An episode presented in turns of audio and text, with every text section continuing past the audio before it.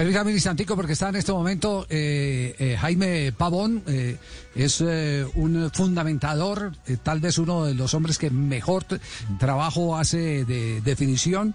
Eh, lo sabemos porque porque por sus manos ha pasado eh, han pasado jugadores como Salah y, y vea que hay hechos que retratan exactamente lo que quieren los eh, futbolistas. Y me voy a referir a, a Santos Borré. Me voy a referir a Santos Borré porque, ¿por qué razón? Porque eh, Santos Borré este receso lo ha tomado con un profesionalismo bárbaro, como dicen allá en Buenos Aires, con una responsabilidad absoluta sobre eh, su futuro, y no ha dejado de trabajar. eh, profe Jaime, ¿cómo le va? Buenas tardes. Javier, un saludo muy especial para ti y muy especial también para toda la audiencia. eh, ¿Usted ha estado estos días eh, manejando todo el plan de entrenamiento de, de Santos Borré? Pues no precisamente el plan, eh, con, con Rafa y un Hay un proyecto que se comenzó a, medir, a corto, mediano y largo plazo, en el cual siempre se hace un, un seguimiento, eh, aparte de, de, de lo que es mi trabajo como la parte de fundamentación y técnica, eh, también lo ha hecho con, con el preparado físico o con otro coach que también él maneja, porque es un muchacho muy inquieto y con muchas ganas siempre de...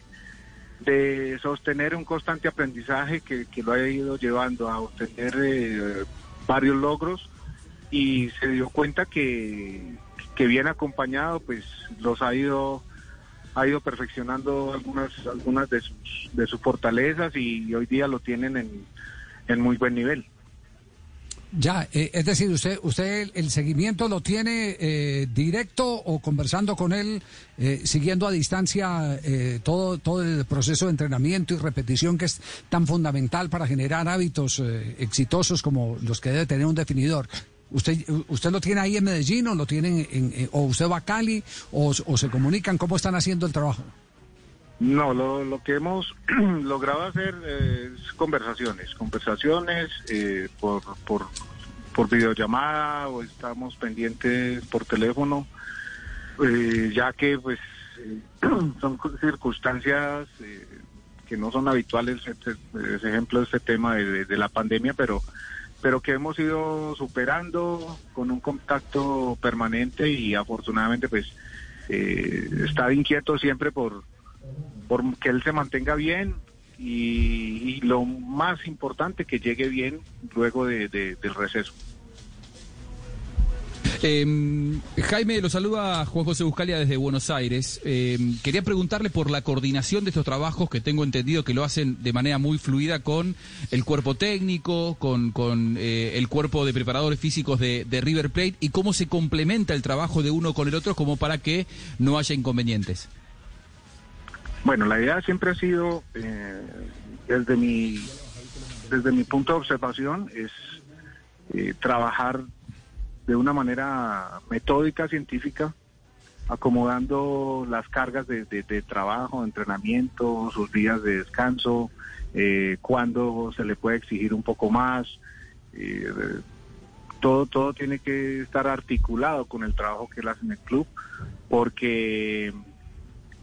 porque siempre debemos debemos tener en cuenta que el jugador de, maneja ciertas situaciones de entrenamientos habituales diarios con su club, pero cuando se presenta la oportunidad del trabajo individual, eh, es saberlo manejar, saber hasta hasta qué tope se puede llegar, con el fin de, de sí, automatizar muchas más cosas, de mejorar su, su rendimiento, y sobre todo brindarle otras herramientas, diría yo, como conceptos de, de, de su posición, para que tenga una mejor función dentro del, del equipo.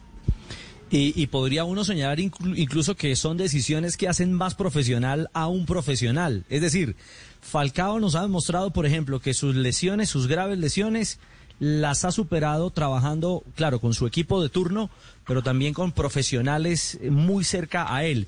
Y ahora Juanfer Quintero, de alguna manera, también eh, afianza ese concepto. Eh, eh, no, eh, Juanfer, no, Ricardo, le corrijo, eh, Santos Borré. Perdón, Santos Borré, Santos Borré. Ok, perfecto, sí.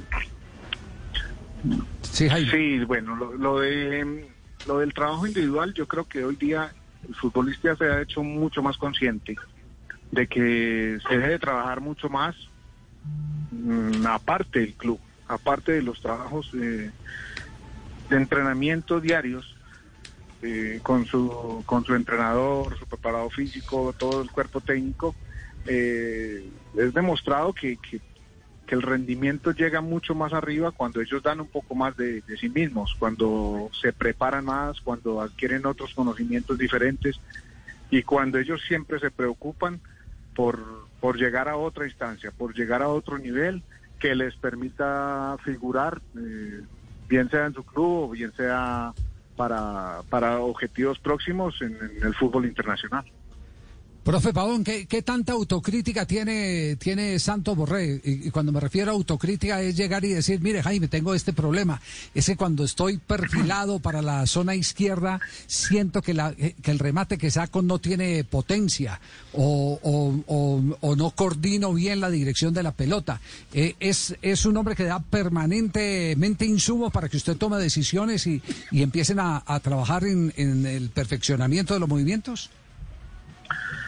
Bueno, Javier, una, una de las de las situaciones que hemos manejado con él y con los jugadores que he trabajado es, es crear esa conciencia. Usted lo llama autocrítica. Yo creo que, que él es conocer más esas capacidades que tiene, dónde es, dónde es fuerte, dónde no es fuerte. Eh, ya en el análisis previo a, a, al trabajo es donde, donde entra lo mío, donde entro a, a, a mostrar, bien sea en video, bien sea con, con la parte estadística, eh, decirle, mira, vos sos más fuerte en este lado, sos más fuerte en este, eh, en este tenés debilidad, podemos llegar a, a, a concertar y trabajar sobre ello. Entonces ya cuando, cuando se tienen esos argumentos, se empieza un proceso, mmm, pero todo, todo parte de, de, de que él sea consciente de que hay una motivación especial para mejorar. Entonces ya... Eh, como todos los seres humanos, entrará el proceso de, de, del cambio en la parte cerebral, donde, donde tomará unas mejores decisiones, donde tienen nuevas alternativas de, de, de resolver situaciones dentro del campo, porque en la posición que ellos manejan en, como delanteros es muy poco tiempo, muy poco espacio, entonces siempre van a estar estos, estos dos ítems ligados a, a una buena decisión. Y, y todo eso este es, es de trabajo, es de, de un constante aprendizaje, de que ellos eh, lo vivan, lo sientan y, y al final pues eh, ellos asimilen que, que esa necesidad, y yo creo que desde que ya uno sea consciente de la necesidad eh, comienza a aprender. Ya, eh, eh, ¿qué, ¿qué es lo que más eh, le ha pedido él que le trabaje en estos días, si, si se puede conocer? No, pues lo último que habíamos estado trabajando era una definición rápida.